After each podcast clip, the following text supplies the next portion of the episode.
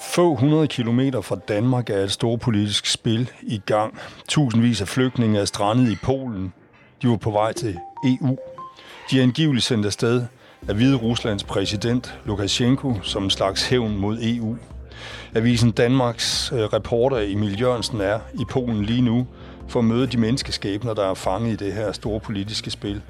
Mit navn er Peter Rasmussen. Jeg er chefredaktør på Avisen Danmark, og velkommen til et slags redaktionsmøde, hvor vi skal prøve at finde ud af både, hvad vi skal i avisen om det her emne, og hvad Emil Jørgensen har set dernede. Men Emil, jeg kan jo høre, der er en frygtelig larm bag dig. Hvor er du egentlig henne lige i øjeblikket? Hej Peter, det var så en, en flot, flot indflyvning, vi fik her. Og apropos flyvetur, så sidder jeg i lufthavnen nu, fordi okay. du fanger mig jo faktisk lidt på bagkant den her gang. Jeg er jo på vej hjem fra mission. Jeg er i uh, Warszawa Lufthavn, sidder på en fin restaurant ved navn Gate One, som øh, umiddelbart var det sted, jeg kunne finde, der var bedst lydisoleret fra øh, højtalerkald og andet larm i sådan en lufthavn. Men øh, jeg, kan ikke, jeg kan ikke gardere dig 100% mod, at der bliver clearet lidt med glasene, og måske også bliver sat en øl ned på mit bord lige ja, lidt. sådan er det. Sådan er det. Jamen, øh, prøv, prøv, prøv, prøv lige at rise op, øh, hvad det er for en situation, du har været nede og tage bestik af. Jamen, det bliver jo kaldt forskellige ting. Der er nogen, der siger, at det er en migrantkrise, og det er jo ret oplagt, fordi der står tusindvis af migranter i bidende kulde og hamrer på Polens dør ind til Europa. Flere af dem fryser ihjel i de dybe skove, der ligger i Polen og i Hviderusland. Øhm, der er også nogen, der kalder det her for en hybridkrig. Og så er vi lidt tilbage ved noget af det, du snakkede om før, Peter. Det handler om, at øh, det her det er jo ikke en naturlig flygtningerute. Det er Nej. jo ikke naturligt, at mennesker fra Mellemøsten, fra Syrien og Irak og Afghanistan, de rejser ind i EU via Minsk i Hviderusland. Det er en designet rute, det her. Og det handler simpelthen om, at manden, der kaldes Europas sidste diktator, Lukashenko, han, øh, han har fundet et middel til at ramme EU der, hvor det gør rigtig ondt. Og det er jo vores asylpolitik. Fordi hvad stiller Europa op, når der lige pludselig står tusindvis af migranter og bogstaveligt talt prøver at forsere pigtrådshegn i Polen?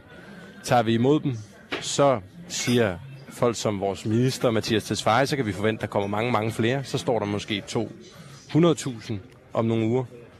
Hvis vi ikke tager imod dem, så får Hviderusland og ham vi jo også godt ved, står bag Lukashenko, Vladimir Putin, Ruslands præsident, mm. de får jo udstillet det hyggeleri, som, som, som EU praktiserer ved, at de er klar til at kritisere Polen for at overtræde menneskerettigheder i alle mulige andre hensener, når det handler om abort, og når det handler om at overtræde EU-konventioner. Men når det handler om at holde mennesker ude, så er vi næsten klar til at se gennem fingre med, at der lige nu står 20.000 kampklædte soldater med store geværer, tanks, helikopter og bruger tårgas og vandkanoner mod de her mennesker, som, øh, jamen, som står uden adgang til mad, uden adgang til vand, øh, uden adgang til nødhjælp. Så det, det er ligesom situationen, så det er også en humanitær krise, det her. Så for lige at opsummere, det, det som jeg har været ned i, er en migrantkrise, en humanitær katastrofe og en hybridkrig. Men kan, kan du ikke lige prøve, altså trods alt, øh, at få bare det grundlæggende rationale på plads? Hvad er det ham her, Alexander Lukashenko, han, han, han er ude i? Hvad er, det, hvad er det for et projekt, han har? Hvad, hvad, hvorfor sender han... Hvorfor, hvor, hvor, hvorfor laver han den her ikke naturlige flygtning, flygtningerute gennem øh, Polen mod EU? Det er jo en historie, der kan starte mange forskellige steder, Peter. Øh, den kan starte i 1994, da den her bundeknold ved navn Lukashenko, han vinder magten i Hviderusland og bruger sådan en form for postsovjetisk kaos til bare at tilrage sig mere og mere og mere magt. Men for at det ikke skal være alt for uoverskueligt, så må vi bare stå på plads. Vi har en diktator i Hviderusland, og vi har en diktator, der undertrykker sin egen befolkning. Og den her historie, den starter måske i virkeligheden den 23. maj i år. Og den starter med et Ryanair passagerfly, der lige pludselig får selskab af en hvidrussisk jæger op på himlen. Jeg så en overskrift fra Berlingske fra den gang, som egentlig rammer meget godt ind, hvad det handler om. Lukashenko har netop kabret et fly for at arrestere en blogger. Mm. Er han blevet fuldstændig vanvittig. Det mente EU's leder i hvert fald, og øh, selvom diktatoren, der han dengang brugte sådan nogle ord som øh, bombetrussel som forklaring, så blev der indført meget, meget hårde sanktioner. Og ifølge forskellige analytikere, så kan se her ses som en direkte hævnaktion for de sanktioner. Det er dels en måde for Lukashenko at vise på, at hvis I prøver at få Hvideruslands økonomi i knæ, så kommer det til at gøre ondt på unionen også. Det er også en måde for Lukashenko at tvinge EU's ledere til at gå i dialog med ham. Mm. Du skal tænke på, da han vandt valget sidste år i 2020, ja. der fik han igen, igen, igen, sjovt nok, 80 procent af stemmerne i Hviderusland. Og det siger nok mere om, hvem der er, der tæller stemmerne op, end hvem, der, hvem de egentlig stemmer på. Og da folk gik på gaden, så håndterede han det, som en hver god diktator håndterer det, ved at beordre sit militær og banke demonstranterne og anholde tusindvis. Så siden dengang har Hviderusland virkelig været lagt lidt på is af det, man kan kalde det vestlige verdenssamfund, altså EU, USA, NATO. Han, er, han ses ikke som en legitim leder, Lukashenko, af Hviderusland. Så for ham, når Angela Merkel i den her uge bliver tvunget til at foretage to telefonopkald til ham, for at gå i dialog om, hvordan løser vi det her problem. Når Angela Merkel og Joe Biden mere eller mindre indirekte rækker ud efter Vladimir Putin og beder om Ruslands hjælp, så er det her, mener flere analytikere, en stor ydmygelse af EU og en stor sejr for Hvide Rusland og for Rusland. Så, så det han får ud af det, det er jo ligesom, han udstiller EU's svagheder, han prøver at destabilisere unionen, mm. og han flytter fokus væk fra nogle af de, andre, nogle af de øh, forbrydelser, han begår mod sin egen befolkning. Men bare lige for at opsummere, altså han er, han er ikke anerkendt som leder af Hvide Rusland i, i EU. Vi har ikke øh, anerkendt øh, uh, valgt i august 2020, og han er blacklistet. Han kan med andre ord ikke rejse ind i EU. Det, det, det er en gut, det er en gangster, det er en, det er en, uh, det er en bandit, som vi ikke anerkender som uh, leder af en stat. Og han har så uh, set sig sur på EU og prøver at straffe os med at sende en flygtningestrøm ind over os. Er det, er det nogenlunde det, der er situationen? Det er nogenlunde det, der er situationen. Jeg synes, ordet bandit er rigtig godt, Peter. Altså, øh, han sagde det faktisk allerede dengang, da sanktionerne kom i kølvandet på den her Ryanair-kabring, som jo lige skal siges, det var jo virkelig, der overgik han jo virkelig sig selv i forbrydelser mod alle internationale konventioner. Han hæv et passagerfly ned fra luftfarten, eller fra himlen, som, som ikke engang skulle have landet i Hviderusland for at arrestere en systemkritisk journalist fra Hviderusland. Mm. Det er altså dybt, dybt, dybt forbudt. Øhm, men allerede dengang, da sanktionerne kom, der lød det fra Lukashenko, at okay, hvis det er sådan, I har tænkt jer at spille det her spil, så skal I ikke forvente, at jeg vil bruge flere penge og ressourcer på at holde migranter ude, holde narkosmuglere ude, og det, der er værre fra EU. Ja. Han har jo set, hvordan en, en anden gangster som øh, Recep Erdogan i Tyrkiet mm. virkelig har draget fordel af den her rolle som Europas dørmand. Forskellen på Tyrkiet og Hviderusland er jo så bare, at der ikke er den her naturlige flygtningestrøm ind igennem Tyrkiet.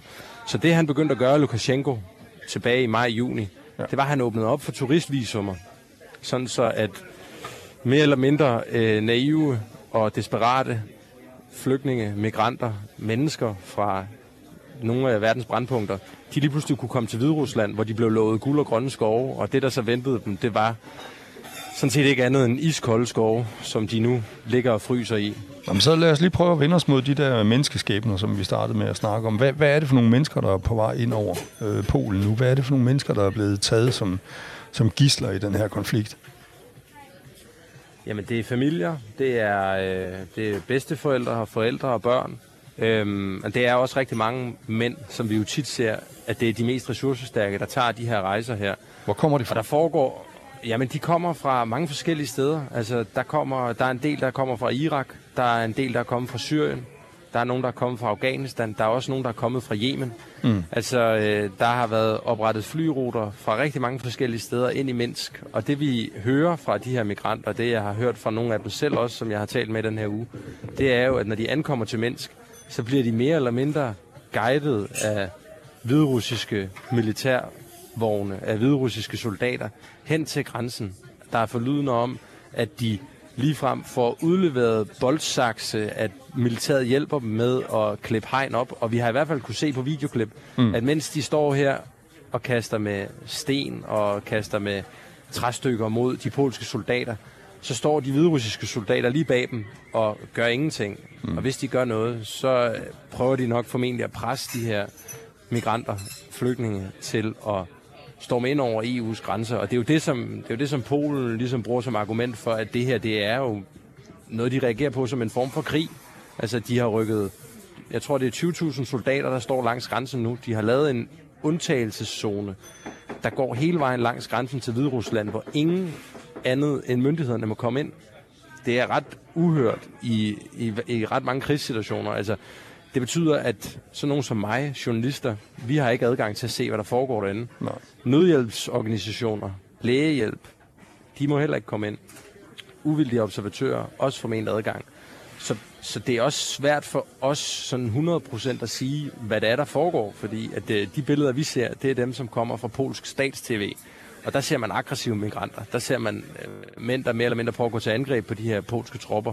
Øhm, Men altså, det er, men, det, det, også det er det- mennesker, der har købt det her som nærmest færdige pakkerejser, altså, hvor, hvor de har fået både øh, flytransport, og de har fået indrejsevisum til Hvide Rusland, de har fået hotelophold, og lige pludselig så bliver de så sendt afsted mod øh, EU, altså øh, med en eller anden forudsætning om, at de kan komme ind i Tyskland eller Danmark eller et, et andet sted og få, få permanent ophold.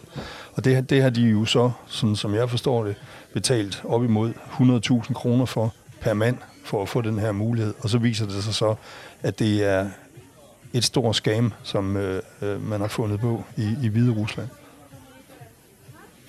Du kan forestille dig, at Lukashenko han har øh, lavet et stort maskingevær med patroner, og de patroner, det er, altså, det er migranter. Mm. Det er sådan et lidt voldsomt billede, men det er jo det, der foregår.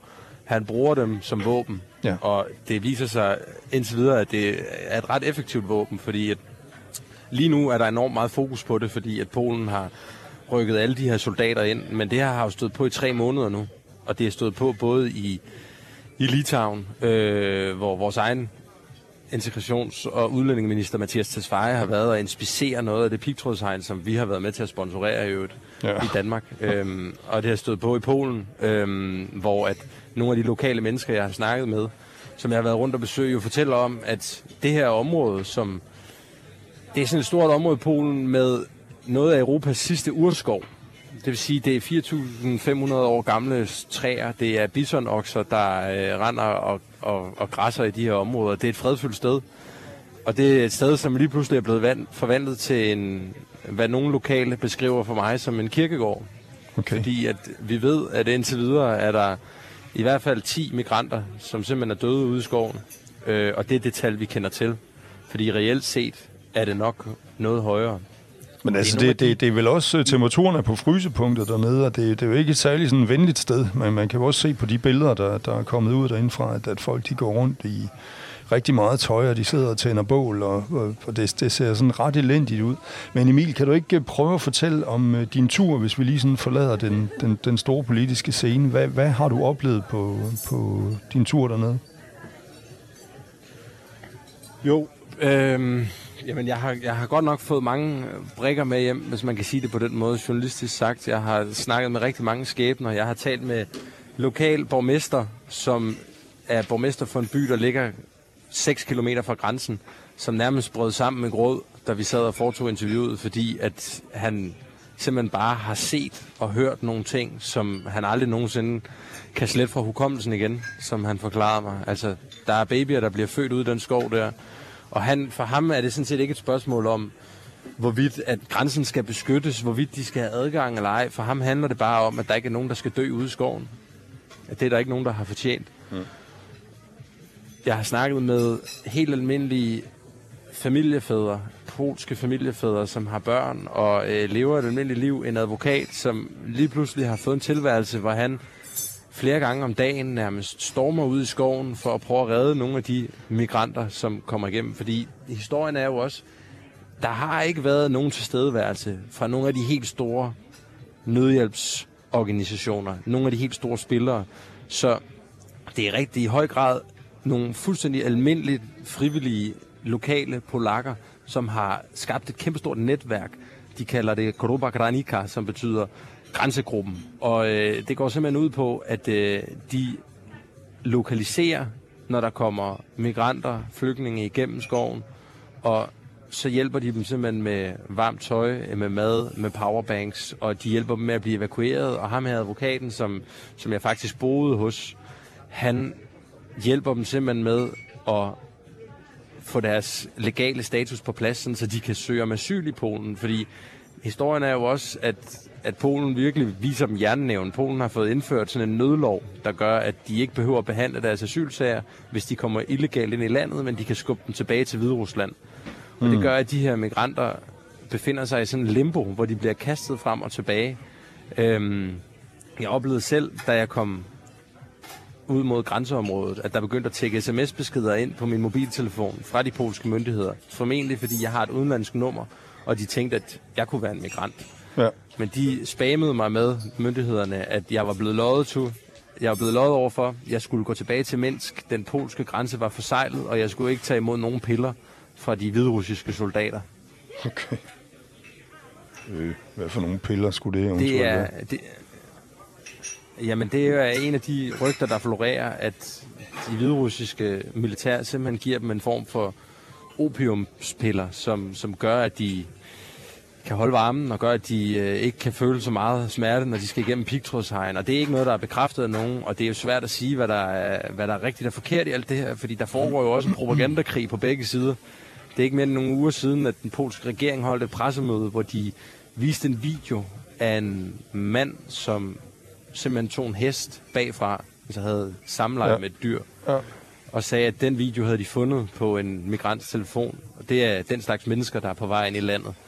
Det er så sidenhen kommet frem, at den video er ret nemt tilgængelig på internettet. Så om det er en migrant, og den i øvrigt også er mange, år, mange årtier gammel, så om det er en migrant, der, der har ageret hjemmevideo på den her, det er nok tvivlsomt. Men, men for Polen handler det her jo også om at vise deres styrke. Og Polen er allerede gået i gang med at værksætte, at der bliver lavet mønter med de polske grænsetropper på, for ligesom at ære deres tilstedeværelse. Nå, jamen det der med Men videoen, de det, folk, det, er jeg vel også, det, det er vel også en, en, del af, at, at man prøver at lave et eller andet skræmmebillede af de her øh, øh, flygtninge eller, eller migranter. Ikke? Altså det, øh, mit indtryk er, at folk i Polen, du siger selvfølgelig, at der er nogle store hjælpeorganisationer, ikke, eller ikke hjælpeorganisationer, men nogle store... Øh, øh, der, der er mange mennesker, der gerne vil hjælpe de her mennesker, Grupper men, men, frivillige, ja. Ja, grupper af frivillige, men, det, men der er jo også mange, der er bange for dem og ser dem som, øh, altså, som lidt uhyggelige og en anderledes slags mennesker, og nogen, der, der smider med sten og vil angribe øh,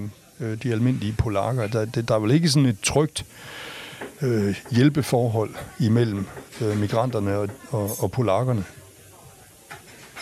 Der er helt klart nogen, der er bange, og dem har jeg også talt med. Ja. Og det er jo nogle af dem, som, som, som jo nærmest siger, det der, det er sgu ikke migranter. Det der, de er, de er alt for velpolstrede, de er alt for store til, at vi tror på, at det der, det er flygtninge. Det der, det er hviderussiske soldater i forklædning.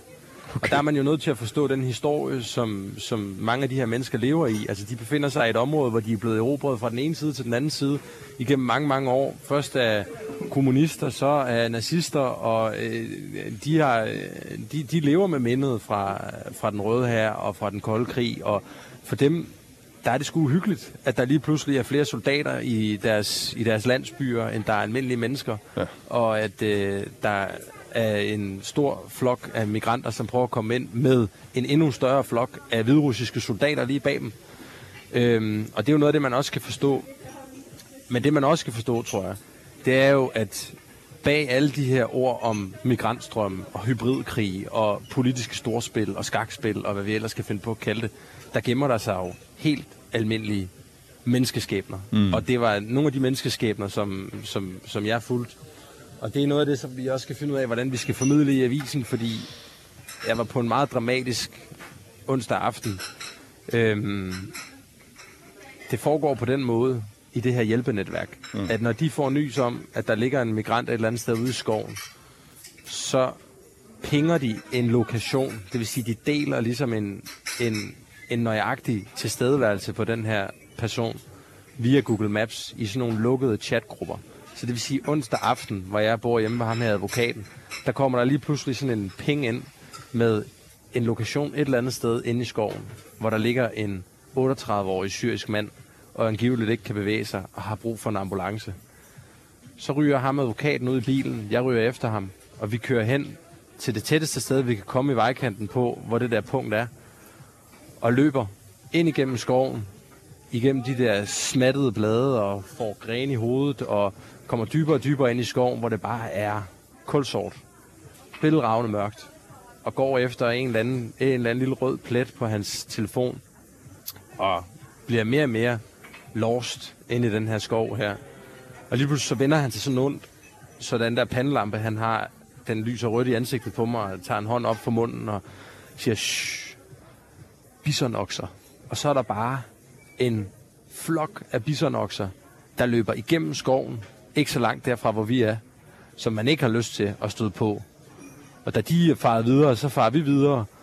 Og de eneste, han mindre nødigt vil se inde i den her skov end bisonokser, det er til gengæld polske soldater. Fordi der er også alle mulige historier om, hvordan at polsk politi og polske soldater har truet og banket aktivister og har intimideret aktivister. Han har selv oplevet ham med advokaten, at hans kone og hans 19-årige datter er blevet truet med pistoler på et tidspunkt, hvor de har prøvet at hjælpe migranter i området.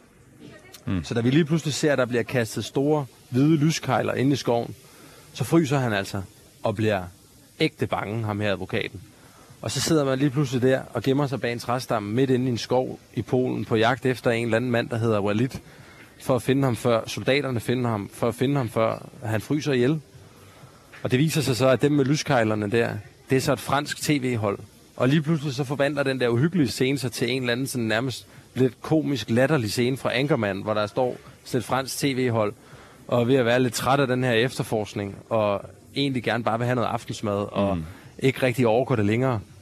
Og vi fortsætter ind i skoven, og finder så til sidst den her syriske mand, som ligger i skovbunden, og ikke rigtig kan sige så meget, og ikke rigtig kan rejse sig op, og får varme til over ham, og de andre aktivister finder ham også, og de er ligesom et hold af både læger og advokaten sørger for, at han får skrevet under på de der dokumenter, så han kan søge opholdstilladelse.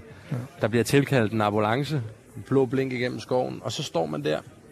Ni, ni journalister, tror jeg, der endte med at finde frem til ham, fordi han jo også selv havde bedt om, at der skulle være presse til stedværelse. Ja. Så vi står en halvcirkel rundt om den her mand, med rullende kameraer og knipser og optager, mens han bliver båret ind i en ambulance. Hmm. Det er en fucked up verden, vi befinder os i, Peter Rasmussen. Ja. Og det der, det er... Altså, jeg ved ikke rigtig, hvordan jeg skal beskrive de her scener her, fordi på en og samme tid er det jo så tragisk og så absurd. Ja. Øh, og siger også noget om, hvordan vores mediebranche fungerer. Og mens han så bliver kørt væk, så kører de andre journalister efter ambulancen, for at de kan få billederne, når han kom ud af ambulancen ind på hospitalet også. Og så står jeg der med aktivisterne og rydder ligesom op på scenen, sørger for, at de der tæpper og alt det der affald, det bliver samlet i nogle sække. Og så kommer det polske militær. Og så får vi lov til at stå der i vejkanten, mens de tager vores ID, de tager mit pas, og skriver navnene ned i en lille sort bog, og jeg spørger, om jeg må få lov til at fotografere dem, mens de gør det. De siger, at det må jeg gerne. Og spørger, hvad der er, der foregår, og de siger, at vi skal bare lige registreres. Så sker der ikke mere, for vi har jo ikke gjort noget forkert. Man må jo godt gå en tur igennem skoven. Mm. Men noget af det, som, som de lokale polakker oplever og kaster sig selv ud i på grund af den her hybridkrig, migrant, migrantkrise, humanitær katastrofe, og som jeg så med egne øjne her, det er meget dramatisk. Men nu siger du, at og, det, det øh, viser noget om, hvordan medierne fungerer, men det viser jo også noget om, at, at, at de her stakkels flygtninge, at, at medierne er en, en slags garanti for, at de bliver behandlet ordentligt. At de ikke bare bliver banket og sendt over grænsen igen, ikke? 100 procent. Det er jo også derfor, at de her flygtninge er interesseret i, at der kommer medier. Fordi medierne, de får ikke lov til at komme ud til stedet af de der lokale aktivister, før at vedkommende har givet grønt lys eller thumbs up. Og det efterlod også mig i en, i en sær situation, fordi lige pludselig, der dybt inde i skoven, at vi stødt sammen med nogle andre aktivister, og vi finder ud af, at den, den lokation, den lille røde prik, vi er løbet efter inde i skoven, på det her tidspunkt, i timevis, Peter, den var forkert. Han ligger et andet sted. Men så bliver der taget en eller anden beslutning om, at journalister ikke må komme med. Og der står jeg med et kamera, og så holder de simpelthen fast i, at det er ikke for pressen endnu det her. Så jeg bliver efterladt i skoven. Og får at vide, at jeg skal vente her, ikke så langt fra vejkanten, sammen med en spansk journalist, som har dækket migration i 10 år, og som er rødglødende af raseri. Ja. Så står vi der i mørket, i en skov, med bisonokser og soldater, der render rundt og tænker, hold da op, hvordan havnede vi lige her? Så går der så 20 minutter, før de kommer tilbage. Ja, undskyld. Og venter på hvad? På at, at scenen bliver arrangeret, så den er, er til, til pressedækning, eller, eller, eller hvad, hvad, hvad er det, I venter på? Øh, vi venter på, at der kommer et grønt lys fra migranten eller ja. flygtningen. Det har jeg svært ved at tage stilling til. Syren, før at vi må komme hen på scenen. Så der går 20 minutter, og i de 20 minutter kan man jo nå at tænke mange ting, og man kan også nå at tænke, kommer der overhovedet nogen? Men så kommer der en bil, og vi får at vide, at, øh, at vi gerne må komme. Og vi kommer tilbage til scenen, kommer hen til syren, finder ham inde i skoven, og når kun at være der i få minutter før, at den ene bil, så den næste bil, tredje, fjerde, femte, sjette bil med tv-hold og journalister, kommer faren ind igennem skoven. Og det er jo nogle billeder, man efterhånden, hvis man har været lidt observant på det her, har set andre medier komme med også, fordi at det her, det foregår, det foregår, det går, det, det foregår flere dage, øhm, og det er, ja, det er godt damn svært, Peter, øhm, hvordan at vi skal formidle alt det her, og hvordan vi skal have alt det her med, fordi at øh, vi har dels de lokale aktivister, mm. vi har dels den lokale borgmester, vi har dels hele den her ret dramatiske scene, der udspiller sig i skoven onsdag aften. Vi har dels et telefoninterview med vores egen integrations- og udlændingeminister Mathias Tesfaye, som jeg tog på en, en eller anden polsk landevej, øhm, hvor jeg forholdt ham nogle af de her ting, og spurgte ham, hvad, hvad, hvad tænker du om det, der foregår på kanten af Europa?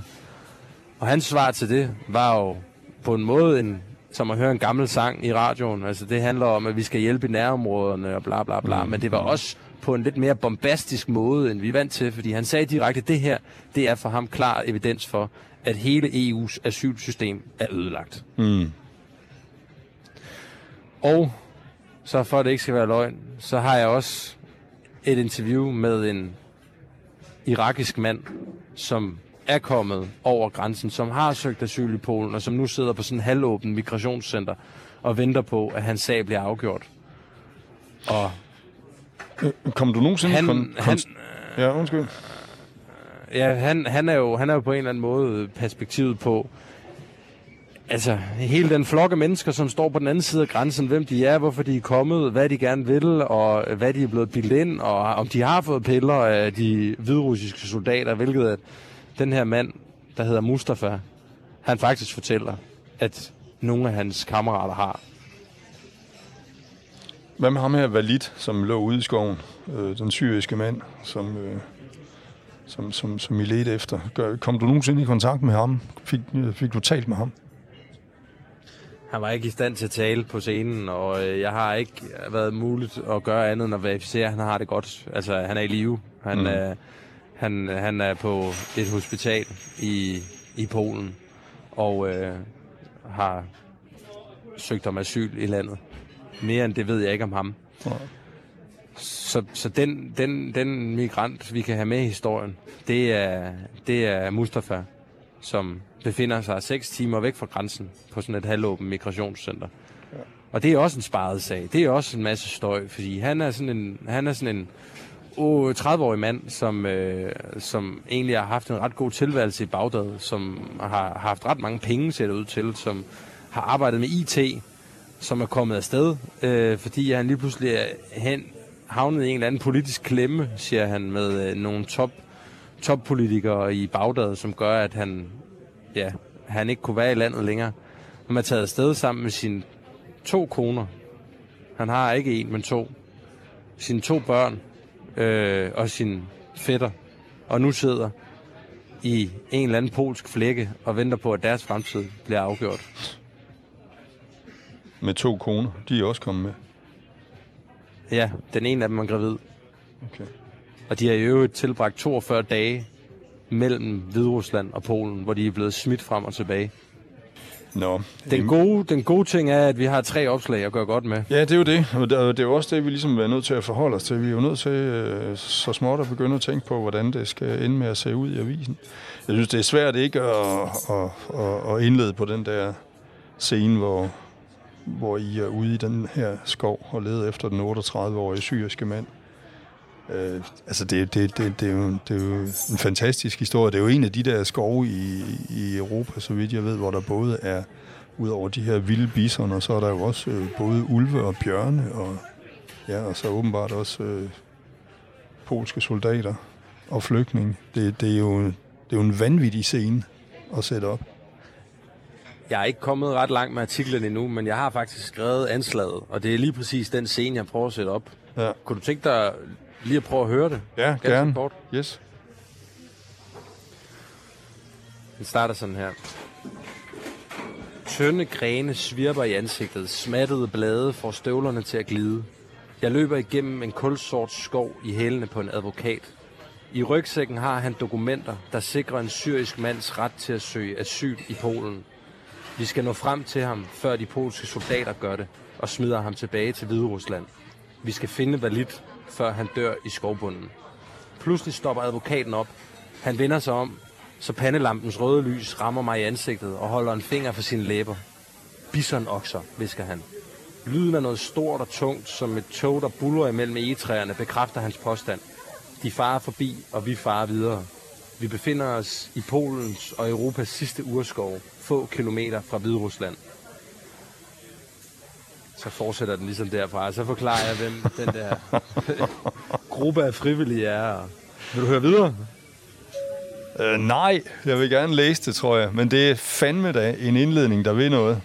Hold da op. Så har man jo ligesom, øh, eller du har været til stede, hvor det skete.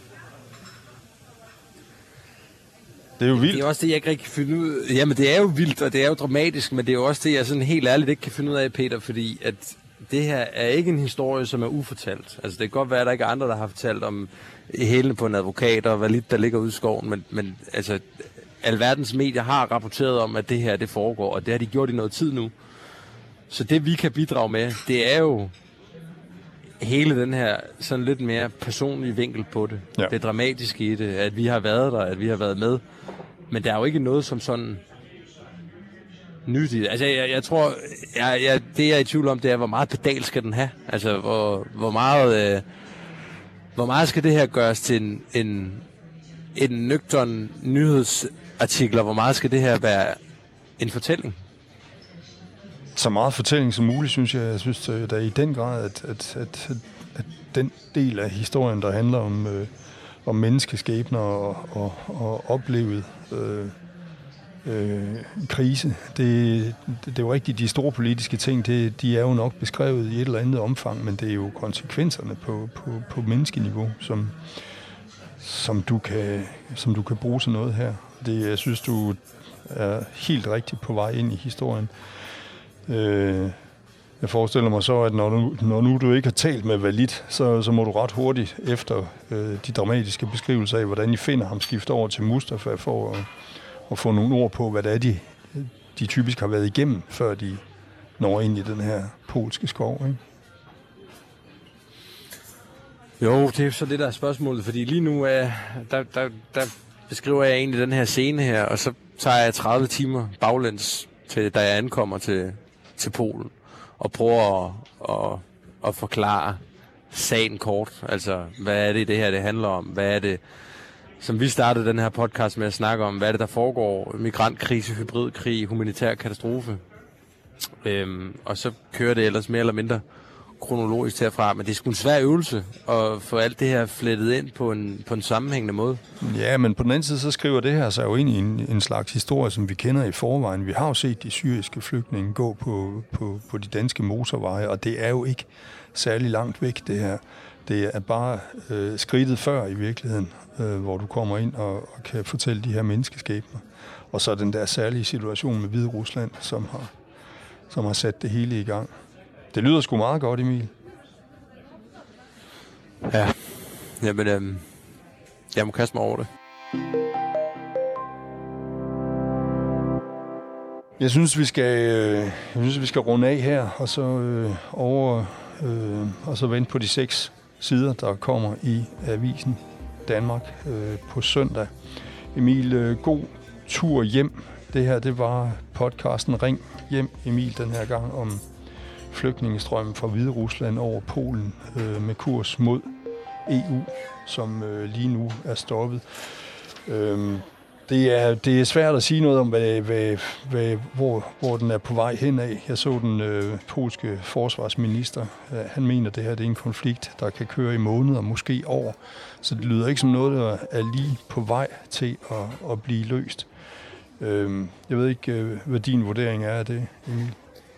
Nej, det er svært at sige, men der er jo også samtidig lige nu øh, lidt tegn på en form for øh, deeskalering eller nedeskalering, eller hvad man kalder det, fordi at Lukashenko er jo begyndt at snakke om at tage nogle af de her migranter tilbage, og vi har set, at den irakiske regering har været inde allerede nu og sende fly til Hviderusland for at tage migranter tilbage. Så, så noget kunne tyde på en deeskalering, men, men samtidig peger jo alle på, at øh, man ikke kan stole på en bandit, som du kaldte ham over en dørtærskel, så derfor så er det umuligt at sige, hvilken retning det går i, og jeg tror, for at opsummere det med, med tre ord, så er det, at alt kan ske.